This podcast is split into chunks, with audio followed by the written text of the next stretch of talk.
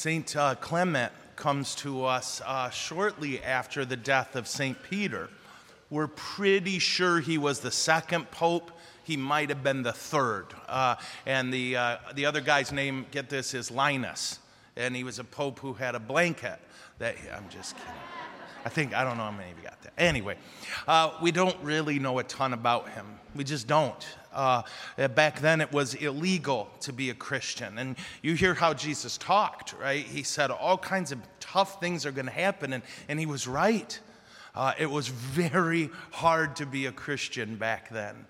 Um, but what we do know is that Pope Clement brought people to Jesus and that he took care of the poor. And those were his two big priorities, and they should be ours too, yeah? Well, uh, eventually, uh, a Roman emperor named Trajan arrested him. And uh, they put him, and they said, We're to put you in the mines. They used to do this sometimes to people. You're to work in the mines until you die of, of being hungry and tired. And so that's what they did. But while he was in the mines with all these other prisoners, they were all, of course, super thirsty, yeah? Super thirsty.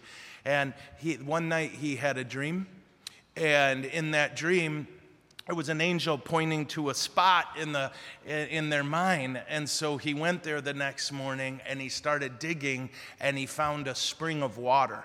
And so everyone was able to get a drink. And not only that, but as you can imagine, they asked him, How did you know? And he, well, Jesus sent one of his messengers to tell me. And then those guys became Christians, as you can imagine, yeah? Well, the Romans didn't like that. And so they took uh, Clement out to sea and they tied an anchor to him and threw him in the water. And that's the last we ever heard of him, yeah? For us as Christians, we're, we're, grateful that we don't have to go through these horrible things. We live in a country where we are free to love Jesus and to tell other people about Jesus. But there's places in the world right now where it's just like this. Yeah, where people still, if they want to follow Jesus, they know they might have to go through a lot of horrible things. But what they decided by Jesus' love and grace is that Jesus is worth any price we'll pay. Yeah? That to be loved by God so perfectly and to be able to tell people about how much they're loved by God, they say, you know what, that's worth it. That's worth it. And so today we're so grateful for all of those brave women and men who every day say, Jesus, you're worth my very life and, and they go to church even knowing that'll get them arrested. They go and they, they tell people about Jesus, even knowing that could get them in trouble. But they just love Jesus because he loved them first.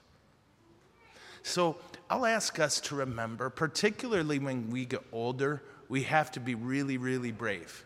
Yeah, sometimes we'll need to not do things that people want us to do. Sometimes we'll need to do things people don't want us to. But we do what we do because of Jesus. We obey him. And if we ever find ourselves in a spot where doing the right thing is hard, we can always say, Jesus, give me strength to do the right thing. Help me to love you more than I love anything. Our church was built on that sort of thing. 2,000 years of people who were brave and who trusted Jesus to help them. So tomorrow we get to eat some turkey and stuffing. Yeah? You guys to get after it? Good. All right. And we call it Thanksgiving because it's a good time for us to be grateful. So I'm going to ask us all to do this. We're going to be grateful for our families. We're going to be grateful for our country. And most of all, we're going to be grateful for Jesus and how very much he loves us. Amen? Amen. Okay.